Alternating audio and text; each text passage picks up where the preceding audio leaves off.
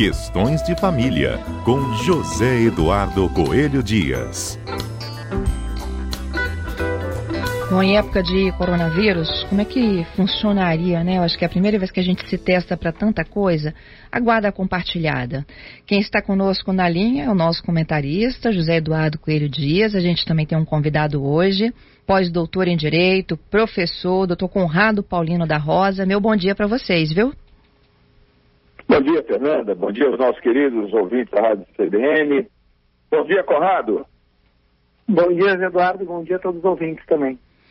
Bom, vou deixar com vocês. O que, que a gente faz numa situação como essa, em que as pessoas estão né, é, se isolando, as aulas estão suspensas, mas a guarda é compartilhada? Exatamente. Bom, eu tive conversando sobre isso com o Conrado na sexta-feira. Eu vou até passar a palavra para ele, porque ele tem uma clareza muito grande com esse assunto, Fernando. Eu prefiro deixar que ele faça os comentários iniciais a respeito disso. Fala, Conrado, a bola é sua, meu amigo. Então, na verdade, o que a gente precisa pensar é que a questão do estágio atual da sociedade não afeta a questão dos deveres dos pais em relação aos filhos. A gente tem que ter em mente que, em regra, hoje o compartilhamento da guarda é a questão jurídica posta no Brasil.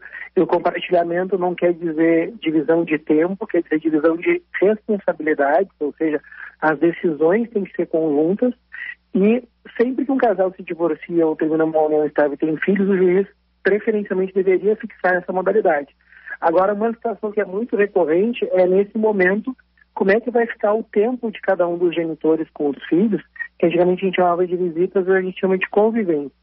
Pois bem, ah, uma situação que a gente tem se manifestado é, enquanto nós não tivermos uma restrição de circulação nas ruas, ah, nós poderíamos trabalhar com revezamento entre as duas casas como uma forma de que a criança possa ter as atividades escolares que hoje estão sendo em casa e as atividades lúdicas com ambos os genitores. Aí, é claro, isso se não tiver nenhum risco de contágio com a doença, isso se nós não tivermos algum pai ou mãe que seja da área da saúde, que sabe que hoje está na linha de frente desse combate, mas é, de qualquer forma, uma, uma ferramenta importantíssima a ser utilizada são os meios virtuais, porque distância física não é distância afetiva, então que a gente possa utilizar as redes que nós tenhamos, como WhatsApp e outras ferramentas, para que ambos os núcleos familiares possam participar da vida da criança do adolescente nesse momento e principalmente que a gente possa incentivar isso seja a forma de contato das crianças com seus avós, né, que nesse momento vão precisar da nossa especial atenção também. Excelente é sugestão, né, Zedu? É isso aí. Agora, veja bem, a gente sempre tem que fazer a seguinte marcação. As regras postas na sociedade nos dão segurança e nos dão até paz. E a regra é o compartilhamento da, do, do, da guarda, a regra é a divisão equânime do tempo de, de permanência da criança com cada genitor, com cada pai, é, a, a, a, troca de, de, ambiente, quer dizer, a, a, convivência plena. Essa é a regra. Então, isso é o que tem que ser seguido, a menos que nós tenhamos uma justificativa plausível para modificar. Então, a gente não tem que entrar em pânico agora com relação a isso. Nós vamos seguir a regra até que alguma exceção que seja realmente legítima possa ser levada em consideração.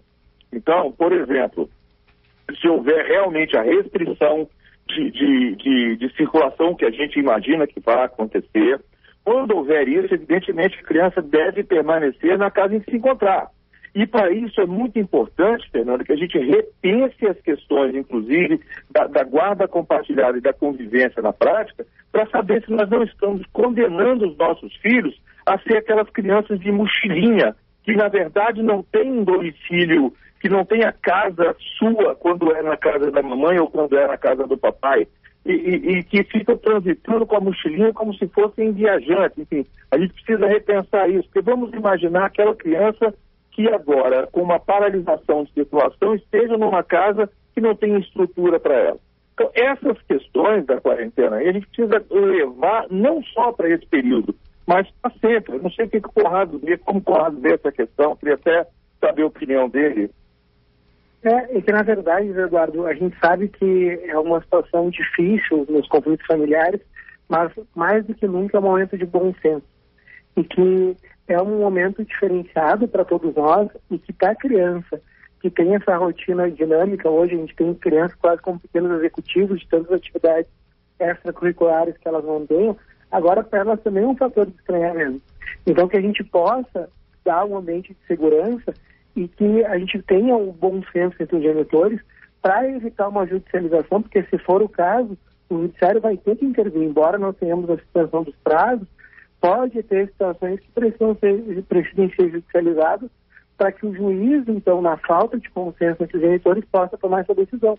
A verdade é que, é, enquanto a gente não tiver uma restrição de circulação, a gente tem uma suspensão das aulas, assim como acontece nas férias de verão. E nas férias de verão, Sim. o que acontece é a criança fica um período com cada um dos genitores. Então é isso que a gente tem que parar para pensar e sempre atendendo o melhor interesse delas e não dos adultos. É isso aí, é isso eu acho aí. que resume, né? Vamos atender o interesse que é o melhor para as crianças, porque também ficar compartilhando elevador, né? muita gente tem precisa muitas vezes de fazer esse deslocamento de transporte público. Olha o risco que a gente está expondo. Com certeza. Exatamente. Com certeza. Gente, muito obrigada. É, a regra, Fernanda, é, ah. é, é o bom senso, a razoabilidade e focar na criança. O resto a gente vai levando. E os pais têm que lembrar que o momento é de focar na criança. O interesse dela é que prevalece e não eventuais questões mal resolvidas da dissolução do vínculo entre é, eles. É isso aí.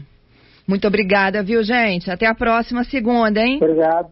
Deus abençoe, Obrigado, Conrado.